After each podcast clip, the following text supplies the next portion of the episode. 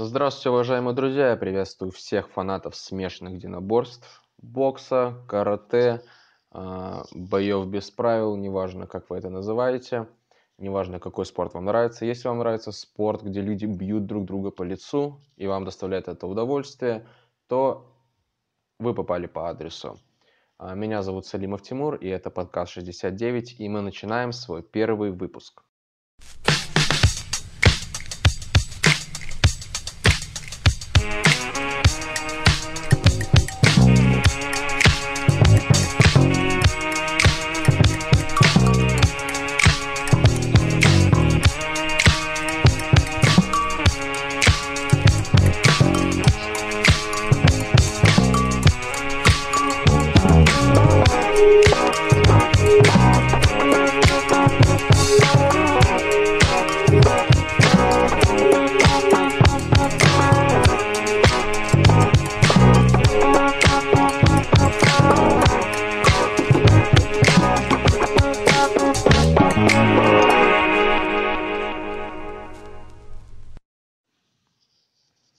Итак, позади нас турнир UFC 217, который прошел 5 ноября утром. А, невероятный турнир, однозначно один из лучших турниров UFC в истории. Было три титульных боя. Все три титула поменяли своих владельцев. У нас три новых чемпиона в категории 185 фунтов мужской, в категории 135 фунтов мужской и в женской категории 115 фунтов. Доминирующая чемпионка мира Юана Янджейчик проиграла свой титул в шестой защите а, Рос Намаюнас. Рос Намаюнас нокаутировал ее в первом раунде. И если вы не удивились, когда смотрели этот бой, то, извините меня, вы не настоящий фанат, вы не знаете, кто такая Юана Янджейчик. И невероятный бой, невероятный нокаут, а, невероятная драма, после боя, драма до боя и, естественно, сам бой превзошел все ожидания, хоть и длился всего 3 минуты. Юана Инджечик проиграла нокаутом, левый хук и добивание. А, итак, что пошло не так во время этого боя для Инджейчик? Изначально сразу видно то, что она не могла подобрать дистанцию, она не могла понять, откуда рост будет наступать, и Роснама Юнос обладала теми преимуществами, которыми предыдущие соперницы Юнджейчик не обладали. Она была примерно такого же роста, как Юнджейчик, и у нее размах рук примерно был тот же самый. По ошибкам, что Юнджейчик не так делала, когда Рос пыталась сократить дистанцию, Юнджейчик выставляла руки вперед, тем самым не защищаясь, а просто пытаясь разорвать дистанцию, но она могла это делать со всеми своими предыдущими соперницами. Все ее предыдущие соперницы были ниже ее ростом. И она могла это прекрасно делать, выставлять руки вперед, не защищая челюсть, просто уходить на дистанцию и делать 2-3 шага назад, перегруппироваться и дальше идти на своей дистанции. На ногах Юнджейчик никогда не двигалась а, как двигается, например, Рос, или как двигаются, например, большинство бойцов ММА. Она так к этому не, не адаптировалась. Ее стойка, по сути, была из Муайтай, но она не... Она сидела на месте и, как правило, взрывалась с места комбинациями. То есть ее комбинации это джеб, правый кросс, левый кик, либо правый кик, в зависимости от того, куда уходит ее соперник. А, на ближней же дистанции она переходила, как правило, в клинч, но именно с взрывом этим, с этим сокращением дистанции она не имела дела, по крайней мере, в ММА. А, не буду зарекаться, что она и в Муайтай ни с кем не дралась, она многократная чемпионка мира по Муайтай, я думаю, то, что у нее были соперницы, которые, возможно, превосходили ее в росте, или были такого же роста, или размах рук у них был такой, но так или иначе это был бой по муай-тай, и в бой по муай-тай, по боксу, по карате, по тэквондо, этот бой именно в этом спорте. И стойки, тайминг, а, все приемы, они научены, изучены, и это именно бой в Муай Тай, и ничем другим он не является. В бой ММА это совершенно другая вещь, и Роснама Юнос это показала. С первой же минуты отправила она Юнджейчик в нокдаун. А, не очень был тяжелый это нокдаун. Такой же нокдаун примерно у Юнджейчик был против Клаудио Каделье во втором их бое. Но у Клауди не было вот, этой вот, вот этого разнообразия в стойке, где Рос а, плясал из одного места в другое, она была легка на ногах, и именно с сокращением дистанции она тренировалась. Я думаю, что она знала, что она будет делать. Она уже знала, как она победит на Юнджейчик. Она думала, что это будет в третьем раунде, но Юнджейчик оказалась настолько не готова, что проиграла титул в первом раунде нокаутом. Более того, она постучала от ударов. То есть мы можем только представить, насколько ей было плохо во время добивания. Итак, Роснама Юнос наша новая чемпионка в категории 115 фунтов. И, скорее всего, ее ожидает реванш. И как бы прискорбно это не прозвучало, я думаю, то, что в реванше нас ожидает совершенно другой бой. Я думаю, что для такого профессионала, как Юнджейчик, немногих, вот просто мало требуется изменений в технике. Достаточно малое количество, просто немножко некоторые вещи нужно поменять, и бой уже гораздо по-другому будет выглядеть. В другую сторону он пойдет. А, примерно такая же вещь была в бою Макгрегор Мэйвезер, когда мы имеем настолько а, профессионала, специалиста в одной сфере. Мэйвезер в боксе, профессионал. Ему для того, чтобы выучить тебя, изучить твой стиль, адаптироваться, требуется гораздо меньше времени, чем боксеру другого уровня, допустим, уровня ниже, на категорию ниже по уровню. И таким образом Мэйвезер всегда брал первые 2, 3, 4 раунда для того, чтобы адаптироваться к сопернику. Ну, естественно, потом он его стиль изучает и не оставляет ему никаких шансов. Это вся история карьеры Мэйвезера. Тут мы имеем дело примерно с тем же самым, где такого специалиста вы должны шокировать, вы должны его просто вырубить а, в первых же раундах, на первых же минутах, для того, чтобы он не понял, с чем вы зашли в ринг или в октагон, неважно. Примерно та же ситуация произошла. Йоанна Инжечик не смогла адаптироваться, не смогла она набрать эти минуты, которые ей нужны были для того, чтобы понять на Маюнас, что она пытается сделать. И более всего ей не хватило вот этого окончания первого раунда, где в углу ей бы ее опытные тренера сказали, что нужно делать. И с ее IQ боевым она бы смогла адаптироваться уже ко, втом, ко второму раунду и выйти совершенно другим бойцом. Этого не произошло, у нас новый чемпион, поздравляем ее и будем следить за ее карьерой дальше. Следующий бой Следующий по значимости бой, который прошел на UFC 217, был также за титул в категории 135 фунтов. Коди Гарвин защищал свой титул против Ти Джей. Проиграл он этот бой нокаутом во втором раунде, и Ти Джей стал новым чемпионом UFC в категории 135 фунтов. Что можно сказать по этому бою? В общем, было три нокдауна. В первом раунде было, был один нокдаун. Коди Гарвин отправил Ти Джея наностил. А, вроде это был правый хук. И удар был достаточно сильный, но Коди не попал следующим ударом, поэтому Тиджи успел восстановиться. Не попал он левым хуком, так как э, соперник его уже падал. И не хватило ему времени, буквально пары, тройки секунд, наверное, возможно, секунд 10-15 ему понадобилось бы, чтобы финишировать э, Тиджей, но в конце уже э, первого раунда отправил он его в нокдаун, и Тиджей успел восстановиться. И что показал Тиджей в этом бою, особенно во, во втором раунде? Он показал свое умение контролировать себя, контролировать свои эмоции и быть более опытным бойцом. Он показал уровень, и он показал способность а, справляться с проблемами во время боя.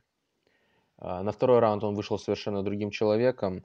А, дело даже не в том, что он другим человеком вышел. В принципе, размены с Гарбрантом никогда не оказываются полезными для его соперников.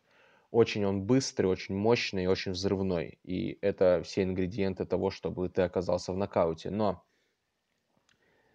Тиджей увидел очень явную брешь в защите Гарбрента. Много раз а, Тиджей в первом раунде а, выбросил левых хайкиков. При этом, если вы обратите внимание, Гарбранд не защищался от них. Он даже руки не поднимал, он просто уходил от них.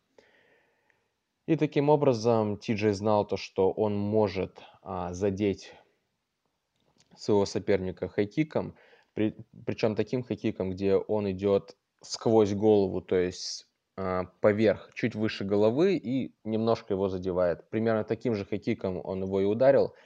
То есть Тиджей целился не прямо в голову, он э, хай-кик наносил на пронос, так сказать. То есть уже с разворотом, разворачивая свое, свое тело и вставая э, в обычную стойку. Он знал то, что хай-киком он должен задеть Гарбрента. Он не целился в нижнюю часть челюсти или там куда-то еще четко прям в голову не целился. Он знал то, что он должен, так сказать, промазать и задеть его хайкиком, что он и сделал в начале второго раунда. Отправил он Коди в нокдаун. Нокдаун был не очень сильным. Э, Коди упал на пятую точку, руки были назад, то есть это один из тех нокдаунов, где э, боец успевает восстановиться очень быстро. Но не следующий размен, где Ти-Джей попал правым хуком, и Гарбранд не успел восстановиться после недолгого добивания. А, рефери остановил бой. И таким образом Ти-Джей стал новым чемпионом. По поводу технического аспекта боя, эти бойцы знали друг друга прекрасно, и вопрос был в том, кто знает друг друга лучше и кто лучше подготовился. Я думаю, что встретятся они еще не раз – друг с другом. А, бой мог выиграть и Гарбранд, если бы не 10 секунд а, первого раунда. И также Ти мог выиграть этот бой, что он и сделал. Увидим мы их бой еще раз а, в недалеком будущем. Я не думаю, то, что это займет долго. Возможно, Коди подерется с каким-нибудь топовым претендентом. Я бы с очень большим интересом посмотрел его реванш с Домиником Крузом. Если Круз пройдет Риверу, и если Круз после Риверы сам захочет Гарбранта, потому что, возможно, после следующей победы Круза он сразу получит титульный бой, чего я видеть не хочу на данный момент. Я хочу посмотреть его бой с Гарбрантом, а в это время я хочу посмотреть бой Дила Шоу против Дмитриуса Джонсона. Я думаю, что настоящих фанатов ММА, которые следят за боями постоянно, просто голову кружит этот бой, насколько это интереснейший с технической точки зрения а, поединок, и очень интересно будет на него посмотреть. И после того, как этот бой завершился, я задумался над очень интересной вещью, именно в смешанных единоборствах. Должно пройти достаточно времени, 3-5 месяцев, возможно даже год, до тех пор, пока Коди Гарбранд и Тиджи Дилашоу подерутся вновь. И самое интересное то, что если бы они подрались на следующий день, возможно, Коди бы выиграл. Это говорит о том, что кто бы ни являлся чемпионом на данный момент, всегда есть боец, который может выиграть его в любой день. Дело лишь в том, чтобы ты был настолько хорошим чемпионом, чтобы ты эмоционально, технически, физически и духовно подошел к назначенному дню в назначенное время именно в том расположении бойцовского духа, в котором ты должен быть, именно в тех кондициях, в которых ты должен быть. Если ты хоть чуточку, хоть чуточку не в тех кондициях, ты проиграешь свой титул – вот насколько сумасшедший это спорт.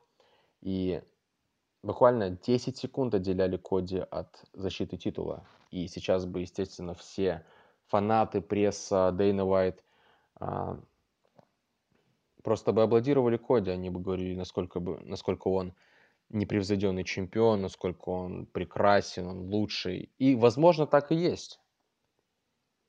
Но Ти Джей стал чемпионом. И сейчас мы с этим должны справиться, мы должны это признать. И я думаю, понадобится одна-две защиты титула Тиджи, чтобы э, узаконить свое право как чемпион. И в главном бою вечера Майкл Биспинг защищал свой титул против Джорджа Сен-Пьера.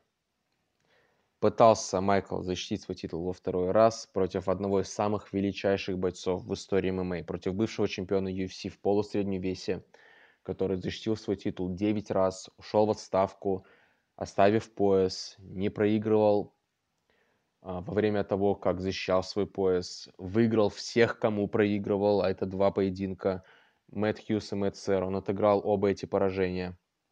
То есть, по сути, выиграл всех, с кем вступал в октагон Джордж Сен-Пьер.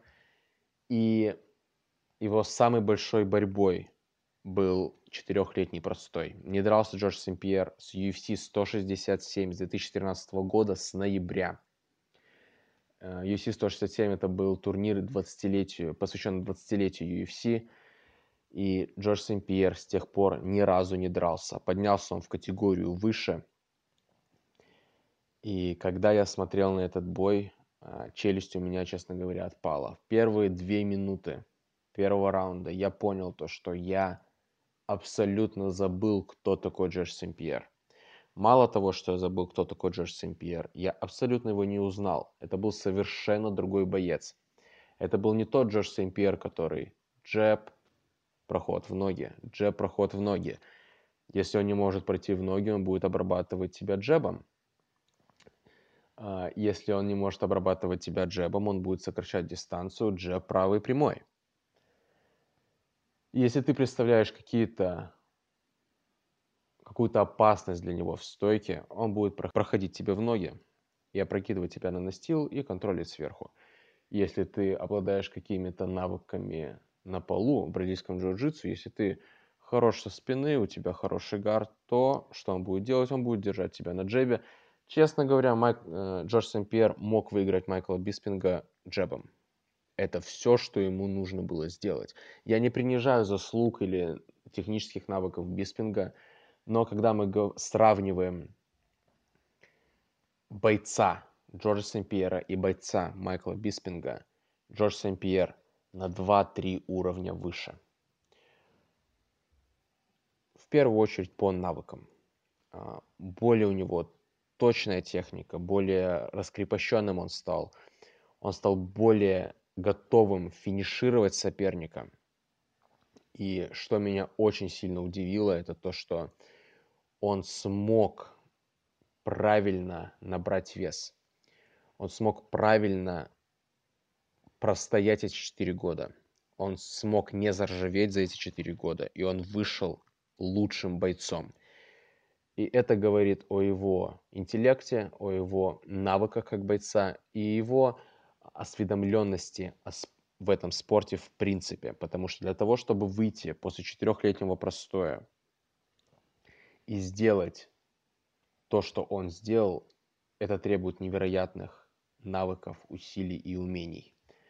Такое получилось, возможно, только у Доминика Круза, но Доминик все-таки а, было у него немного видна вот эта вот простойка трехлетняя на, на тот момент.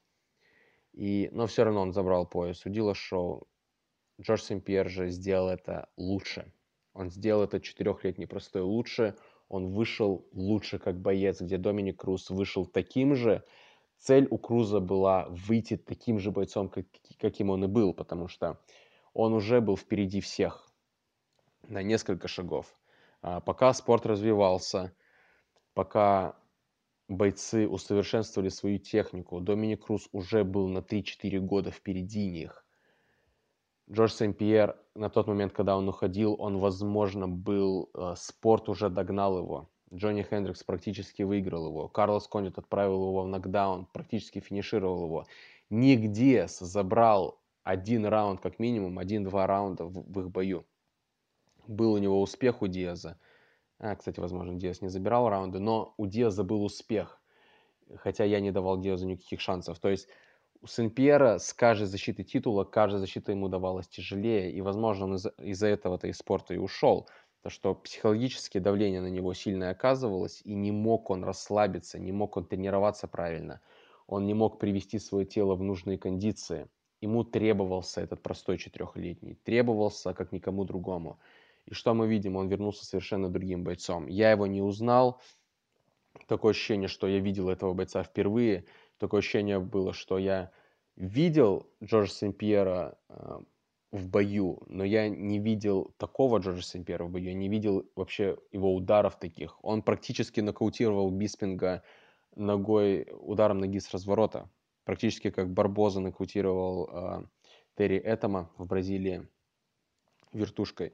Практически он нокаутировал так Биспинга. Если бы он это сделал, естественно, э, я лично я не был бы этому рад, потому что я хотел посмотреть второй, третий раунд. Честно говоря, хотел четвертый, пятый посмотреть, но Сен-Пьер поднадавил. Второй раунд он полностью отдал Биспингу. Да, давайте обговорим, что произошло. В первом раунде Джордж Сен-Пьер перебивал Майкла Биспинга в стойке, перебивал его на скорости, что, в принципе, я и большинство фанатов ожидали, что Сен-Пьер будет быстрее, но никто не ожидал, что он будет больше, чем Биспинг, и он выглядел больше, он буквально его ноги, его торс выглядел как нужный вес для Сен-Пьера, выглядел как правильный вес на нем. А, говорил он то, что набрал он еще вес в апреле, то есть подошел к этому основательно и правильно. Очень верный подход для того, чтобы телу адаптироваться к весу, для того, чтобы а, твой вес был функционален, тебе нужно очень большое время достаточно.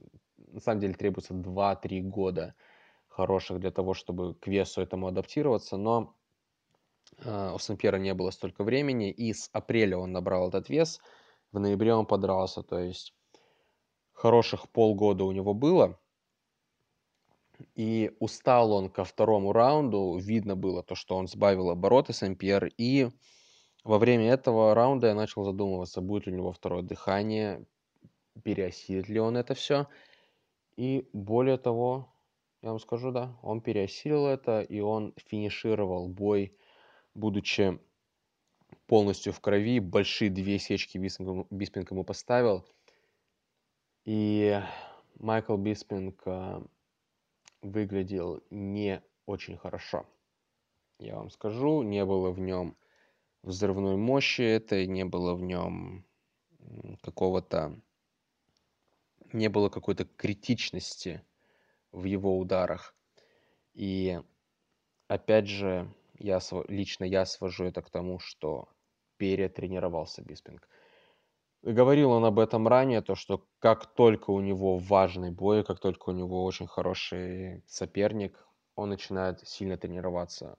Это боец а, от пяток до, до ушей, и он будет тренироваться столько, сколько он считает нужным. Не сколько ему тренера сказали, а сколько он считает нужным. Как правило, Биспинг считает, что он должен тренироваться больше.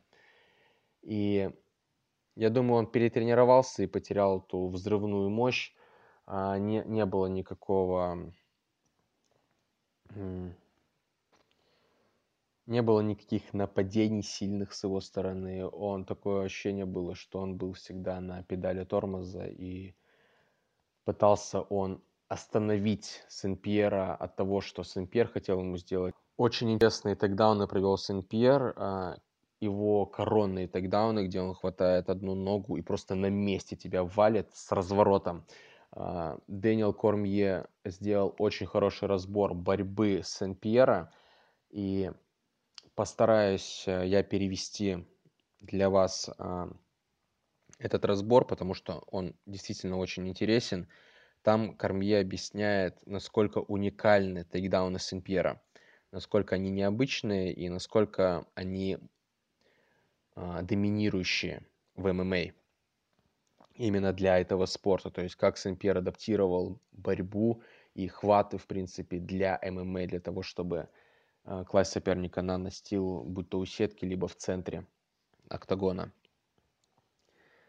Сэмпер отправил Биспинга в нокдаун левым хуком, а, попал четко в нос, а, Биспинг упал, потерялся, Сен-Пьер полез к нему в гард, начал бить локтями, и Сен-Пьер буквально дал одну секунду, полторы секунды Биспингу, чтобы подняться, но это была уловка, Сен-Пьер забрал спину и придушил Биспинга. Биспинг не, выру... не постучал, он ушел на своих условиях и был вырублен удушением в Нью-Йорке.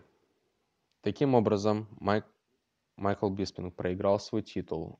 Его титульный, титульная его история закончилась. Она была очень веселой, но Джордж Сен-Пьер стал чемпионом в среднем весе, что означает, что он один из четырех человек, который обладал поясами в двух разных весовых категориях.